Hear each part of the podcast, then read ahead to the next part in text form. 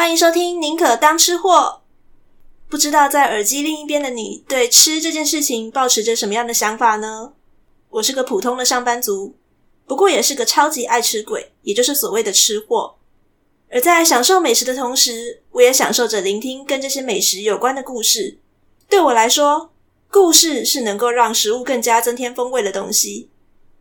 在这个节目中，我想跟各位分享平时在我生活当中那些让我口水直流的故事。他们可能会是一本书、一出戏，或者是其他一些触动我吃货开关的小事情。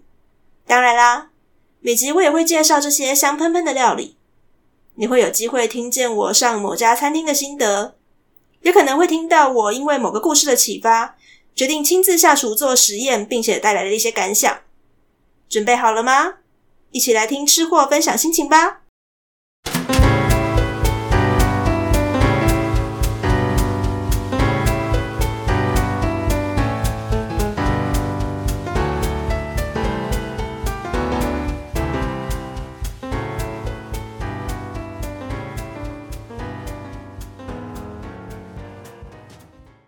安安欢迎收听《宁可当吃货》，我是克宁。前几个礼拜呢，我们进行了比较欢乐一点的主题，就是一直在吐槽中华一番嘛。然后呢，接下来在大概过了两三个礼拜呢，我有一点点半偷懒，然后半想说不能够再这样继续开玩笑下去了，所以呢，还是要准备一点比较认真的东西。我最近也比先前敢踏进图书馆借书了一点，所以我就疯狂的借了几本先前就在我口袋名单当中的书，然后想说来好好的读一读，把我们的节目再回到比较先前的正轨上面。在正式进入我们今天的主题之前，我想要先问问各位吃货们有没有想过一件事？现在大家都很知道，说英国人他们是很习惯吃下午茶的嘛，就是在下午大概三四点左右，然后还没有要到晚餐正式吃饭之前，会先来一段时间，然后呢吃点点心，喝点茶，垫垫肚子这样子。那各位有没有想过，为什么在英国比较盛行的会是红茶呢？红茶制作起来其实是比较麻烦一点的，因为红茶它等于是茶叶，你要经过发酵之后，然后才会再去泡嘛，跟绿茶这种经过揉制然后晒干之后可以直接泡的这种生茶的味道不太一样。其实，在茶叶刚开始在英国造成流行的时候呢，英国人喝的还是比较简单的绿茶。那个时候，绿茶还是主流。那为什么到了后面，红茶开始慢慢成为主流了呢？难道是因为英国人觉得红茶的味道比较好喝，比较合他们胃口吗？嗯，我觉得当然也可能有这个成分啊，不能说死。但事实上，最大的原因和遗憾跟我们今天要讲的主题有关，那就是所谓的黑心食品。当十八世纪后期的时候啊，几乎每个英国人在日常生活当中都不能够缺少绿茶了。所以这个时候的英国人对茶叶的需求疯狂的在成长。当大家都想要抢着喝茶的时候，这个时候会发生什么样的事情呢？好，会发生几件事。第一件事情呢，就是茶叶的税会变得很高。那税变得很高，接下来会影响什么样的抉择呢？那就是商人们就开始想说，我们来走私好了。可是走私还是没有办法，还是需要付税啊。于是，各时候就开始有各式各样的无良商人开始在茶叶当中混进各式各样的树叶。那混进树叶长得看起来就不像绿茶的样子，怎么办？他们就会用一些添加物，像是铜之类的，把它染成绿色。甚至在有一段时间，日本本地所种的一些山茶叶啊，或者是其他的植物的种子啊，就直接被当做英国茶来出售。而且商人们还在说，这是媲美最好的进口的武夷山绿茶。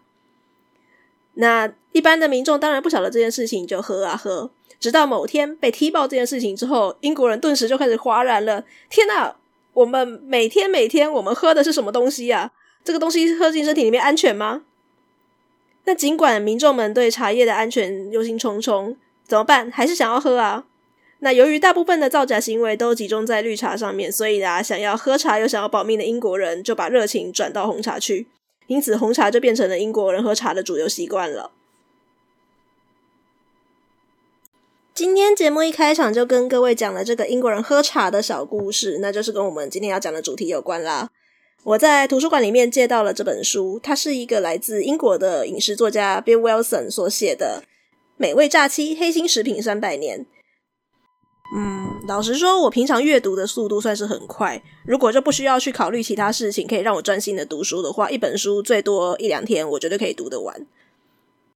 那就算是我现在是一个已经出社会工作蛮多年，然后有蛮多事情要处理的上班族，那我抽出一些闲暇时间，我每天下班之后抽个一小时读，最多最多一个礼拜，我觉得我本来想说应该可以读得完了，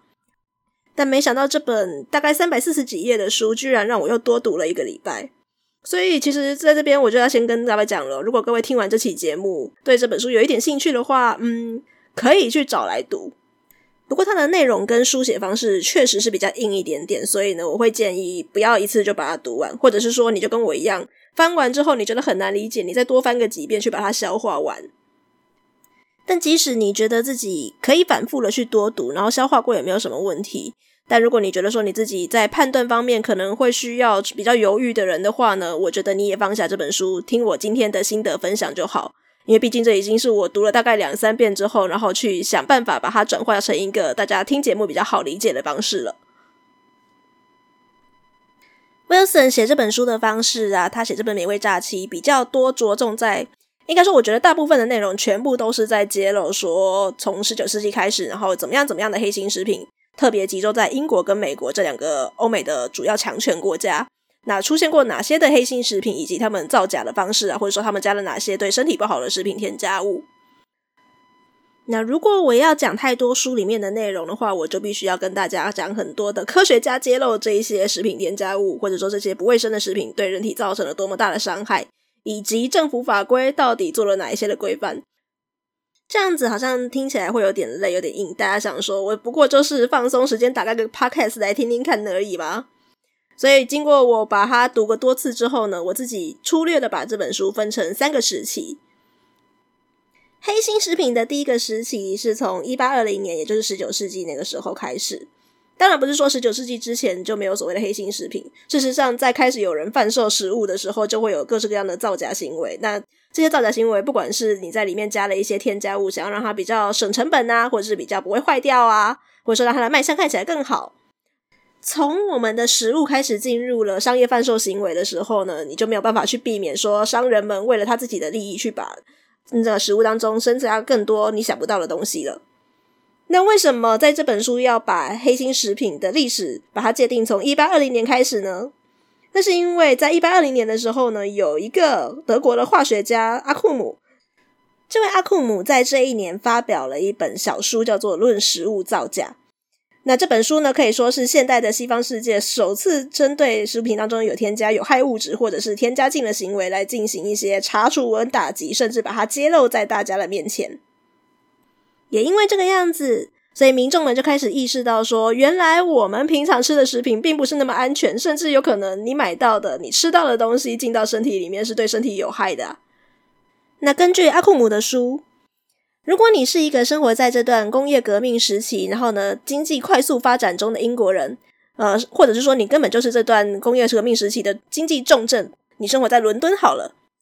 那你平常生活有机会会吃到什么样的黑心食品呢？在节目开头的时候，我有说过啊，这段时间你有可能喝到的绿茶是造假绿茶。那你吃的乳酪可能根本就是坏掉的牛奶，那这些坏掉的牛奶当中会加入一些木薯粉或者是米粉，让它增稠，看起来就像是乳酪一样。那你所吃的糖果可能就是把糖跟淀粉，甚至是粘土把它混合在一起，然后呢，想要什么颜色就用铜跟铅来把它染色。那你所吃的酱料可能根本就不是酱料，番茄酱可能是用蒸馏过后的酒醋剩下的那些糟粕，然后再加上一些核桃、香料。下辣椒粉跟一些盐，或者是卖不掉的一些烂蘑菇，把它混合成的。如果你是一个很在乎卖相的人的话，你吃到黑心食品的几率就更高喽。因为这个时候的消费者们常常会觉得说呢，诶，以买生活必需的面包来讲好了，面包够白才是好面包。因为如果你的面包是那种灰灰白白，看起来就是面粉刚磨完的颜色，你可能会吃到一些沙粒，或者是它的口感就没有那么好。所以呢，越白的面包就一定是越精致过的面粉嘛。可是事实上，完美的白面包是不可能做出来的，除非你的面粉真的就是像我刚刚所说的，把它研磨研磨，然后呢，用最精致的那个技术所做出来。但是对于大多数人来说，这种面粉实在是太贵了，所以这个时候你买到的面包可能就会掺入明矾来漂白。其实还举了非常多的例子啦，但我很担心有人万一是在吃饭的时候点开这个节目听，会不会觉得很恶心、很不卫生？所以就先念到这边就好。那总结一下，在十九世纪这段时间所流行的黑心商品，没有什么特别的原因，就是因为商人想赚钱而已。那非常高涨的物欲，以及那个时候并没有非常普及的知识，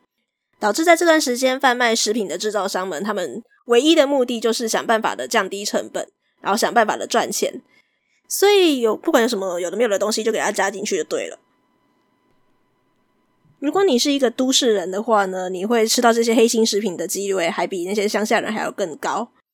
原因是什么？假设我们说买牛奶好了，如果你在乡下买的话，你可以直接去找农场主人，然后要求他在你面前把牛奶挤出来，这个样子一定是最万无一失的嘛，不会有什么造假的机会。那顶多如果那个农场主人他的饲育条件没有说很好的话，那就是算你倒霉而已。但你只需要注意这些东西。可是如果你在都市生活的话呢，你没有办法确保说，在呃农场主人把他的牛奶卖出给那个大盘商，再卖到中盘商，然后最后呢装瓶的技术当中有没有一关一关的被人家又多加入了水啊，或者说多加入了什么恶心的东西？而且供应链太长本身就是一件很难去预防的事情。假如说你真的你买这罐牛奶的呃一路上的供应链啊，都是一些非常幸运的，都给你对了非常好的良心供应商好了。可是你有办法确保说他们在运送的过程哪一个环节有可能会受到污染？那阿库姆这本书有真的改善了当时的英国吗？虽然说到了现在有很多的问题还是很难去被解决，例如说供应链、生产链太长这件事情，或者是说呃科学所指出的某些物质可能对人体有害，然后但是这些东西有可能是被隐瞒的真相。不过，至少阿库姆书在当时呢，有做到一件事情，那就是让人们意识到说：“天哪，食物造假是一件很严重的事情。”去迫使政府去面对它，然后并且去修订了一些法规。那我自己是把这本书所举的例子当中第二个严重影响到黑心食品猖獗的时期，那就是所谓的战争时期啦。战争会对民众所造成的最严重的影响是什么呢？那当然就是食物短缺啊。那为了要解决粮食短缺的问题，我们可能就必须要去吃一些我们平常不会去吃的东西，也就是所谓的替代食品。像是本来大家吃面包可能会习惯配的是一些奶油啊，或是一些肉，然后来补充一些养分嘛。但是因为粮食短缺，你这个时候你能够吃到的面包就已经不错了，你还想要配肉，所以政府就开始大力的宣传呢、啊。哎呀，我们配面包不要再配肉了，我们可以改用果酱啊。那这个时候的果酱也只是一些就是加了大量果胶的那个水果的东西而已，黏黏稠稠，有一点点味道，没什么营养。那你要因为它没味道、没营养，你就不吃它吗？嗯，总比饿死好吧。最惨的其实是那个时期的德国人呢，他们几乎都在吃这一些的替代食品。那英国人稍微好一点点，不过他们的替代食品也是充满了生活。最有名的其实就是大家有读过一本书，叫做《爱丽丝梦游仙境》吧？那里面有开一个玩笑，叫做“假海龟汤”。那为什么会有假海龟汤这种东西的出现呢？那就是因为真正的海龟汤价格非常昂贵，只有上个层阶级才能够用得起真的海龟来做汤嘛。所以假海龟汤呢，就是用一些牛肉啊，然后呢去想办法去把它熬得跟真正的海龟汤一样浓浓稠稠的，但味道肯定是差非常多。那不管你是个穷的要死的德国人，你只能够选择刚刚我们所说的没什么营养、勉强能够果腹的替代食品，或者是说你就是跟我刚刚所说的那个爱面子的英国中产阶级一样，你想要过上等社会的生活。总而言之，这种替代食品就开始风行全世界了。甚至在战争结束之后啊，人民还是没有办法脱离吃这些替代食品的生活，因为已经习惯了嘛。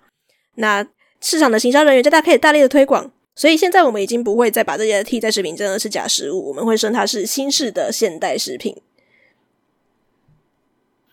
虽然各国政府也开始制定各式各样的食品的法规来企图保护消费者，不过因为我这个时候的技术已经慢慢的开始越来越进步了，所以有很多厂商就开始发挥了创意。于是第三个黑心食品猖獗期，也就是很接近现代的人造食品期了。在这段新式人造食品的盛行期啊，有两个现象是比较显著的。第一个是所谓的营养强化剂油，因为这个时候基本上大家能够吃到的东西里面没有什么营养，那怎么办呢？怕大家缺乏了生活的一些基本维生的营养，所以啊，就有商人就把脑筋动得很快，如果我们平常吃的东西没什么营养，那我们就把它再加进去这些微量元素就好了嘛。所以怕小孩得软骨病、钙质不足怎么办？那我们就在奶粉里面加鱼肝油，这样它的维生素 D 是不是就够了呢？哇，好棒棒！你吃的东西缺什么，我就把这加回去嘛。结果就发现，其实这样的做法是有问题的。过犹不及啊，摄取太多的维生素 D，你的钙质过量，那容易会造成你的软骨或者是一些肾脏都有其他的问题。那第二个现象是人造香料开始大量的被使用哦，所以有了人造香料，你不但不需要去用，真的是，例如说你要做一个草莓蛋糕好了，你不需要真的用草莓来做，就可以调出草莓的味道。只要你想的话呢，你甚至可以发挥你的各种创意去调出你想都没有想过的味道。不过，同样的，这些人造香料也会对你的身体造成一些你可能想都没有想过的危害。听我讲这本书讲到这边，各位是不是已经觉得说：“天哪，这个天底下没有什么东西可以吃的了呢？”在这边，我想要先说，我自己的立场是：如果可以的话，你当然是选择最单纯、最天然、最原型的食物来吃，对身体是比较好一点点。可是我们有必要对所谓的现代化食品这么的害怕吗？在进入今天的美食 bonus 之前，我想要举两个例子，然后我希望大家在开始听美食 bonus 之前呢，可以稍微花一小段时间来思考一下下，这两个例子到底算不算是黑金食品呢？第一个是前面有举过嘛，为了怕小孩得软骨症，所以在奶粉里面加维生素 D。这当然就是没有在看，没有在顾虑后果的乱加啦，然后也没有在思考说这个人到底是不是需要这些东西。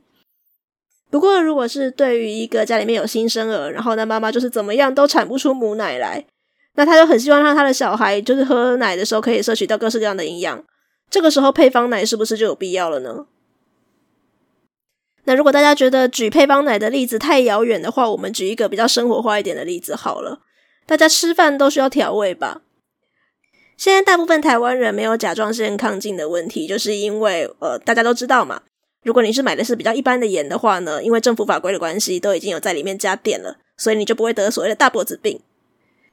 那大概吃货们觉得这种在盐里面加微量元素的行为，到底算不算是黑心食品呢？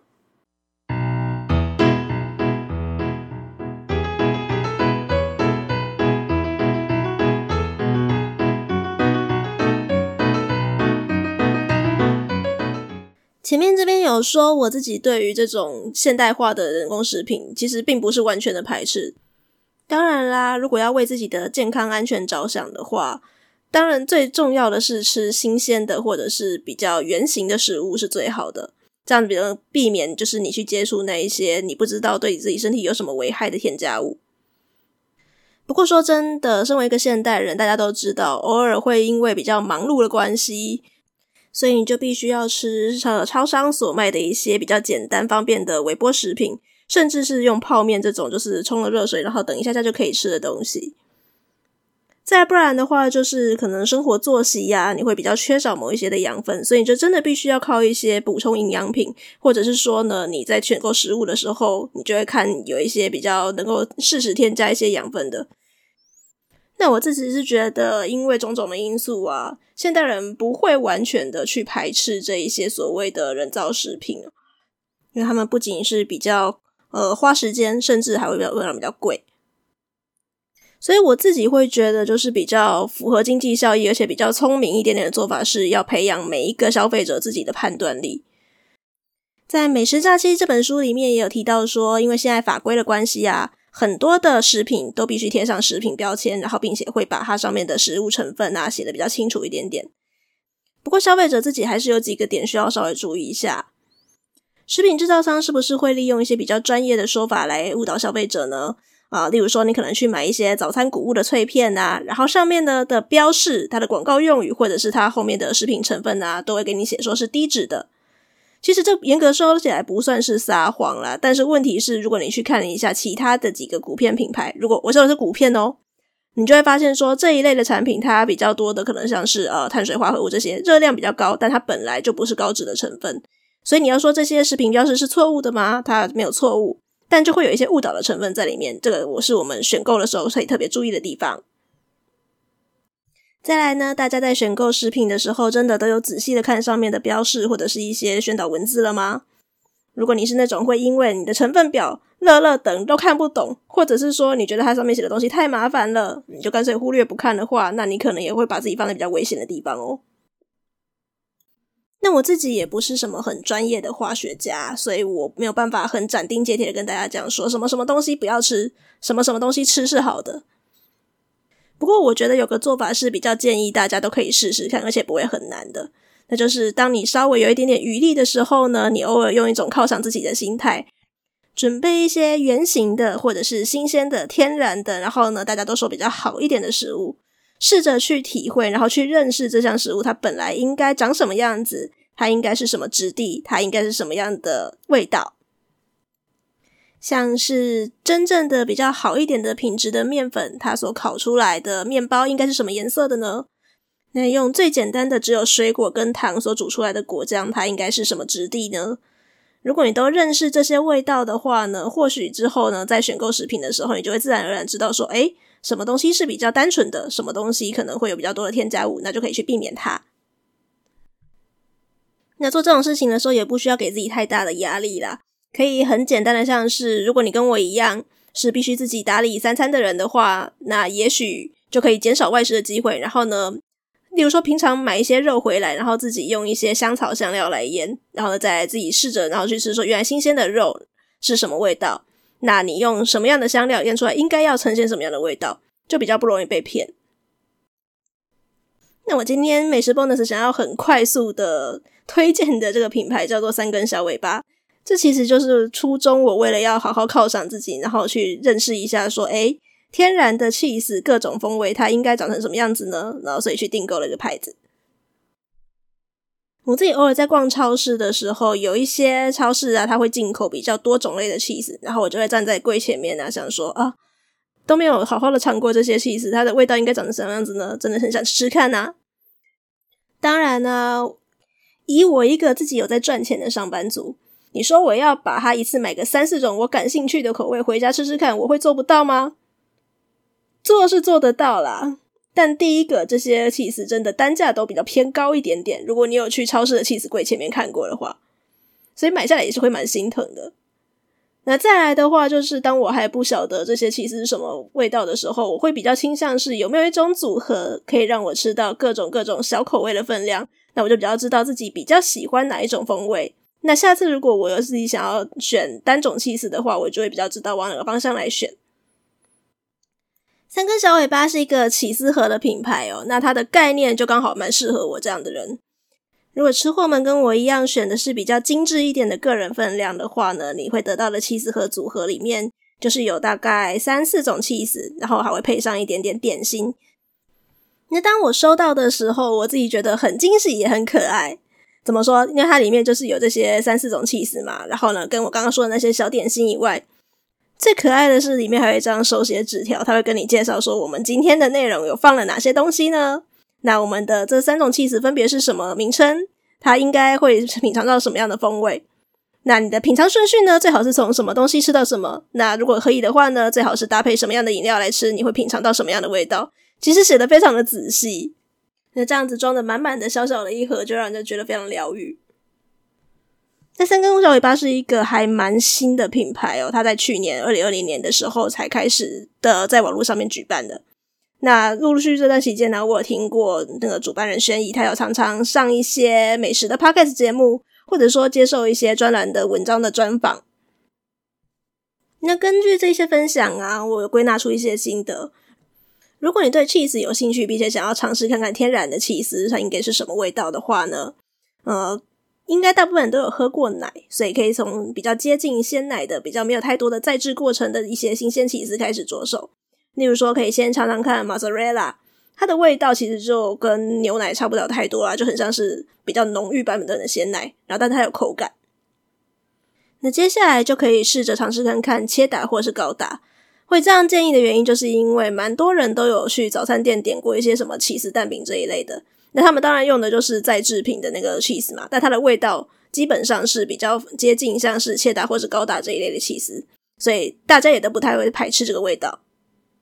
然后等到你尝过这些，你想要再往进阶一点的版本的话呢，就可以先尝试那种呃白莓的起司。像我自己尝试过后啊，我最喜欢的其实就是起司盒里面一个叫做布利的东西。那它是属于白莓起司的一种软质起司，除了本身它有起司的咸香跟奶的风味，然后再加上它是软质的，我觉得吃的比较习惯以外，那另外就是它外面那一层白莓的壳，严格说起来也不算是壳啦，那个东西也是可以吃的。它有一种很特殊的香味，就是很像是核桃或者是一种某种菇类的那种淡淡的香气，这样子，我觉得非常好吃。那我觉得非常令人惊喜的地方，就是在于说，三个小尾巴它除了他们自己官网有在贩售这种经典型的那个起司盒，就是直接你依照分量下多少人的单之后，它就会帮你去搭配。那再来的话，就是在不时的会有一些比较开团的活动，然后是比较针对老客人的。那这些开团就会是比较主题型的啊，像我这次订购的其实是七夕情人节的版本，那它是跟和宇麦酒来合作，所以呢，当时。呃，轩怡所搭配出来的起司盒组合，它就是比较适合配啤酒的。那我没有另外买啤酒，因为我在先前三级警戒的期间呢、有自己泡了樱桃酒。那刚好七夕情人节就跟男朋友一起把酒开来喝了。我自己觉得说，它配这种果味比较重的、比较浓郁一点点的酒也是非常搭。所以，如果对这种玄物店模式的起司盒有兴趣的话，也欢迎去找找看三根小尾巴喽。那我相信各位吃货们，如果大家都愿意多花一点时间在了解这一些比较单纯、比较天然的好食材的话呢，那我们就比较不容易被黑心食品所蒙蔽喽。好的，今天节目就到这边了。还喜欢这一期的宁可当吃货吗？如果有任何的意见的话，欢迎帮我在底下留言、订阅、按赞、分享，让你的亲朋好友们都知道这是一个好节目。那如果你用的不是 Apple Podcast 怎么办呢？没有关系。我们一样有 FB 跟 IG，都叫做宁可当吃货。你用任何的方式来留言、私讯都 OK 啦，只要能够让我知道你的意见的话，我都很愿意跟你交流哦。那宁可当吃货，我们下次见，拜拜。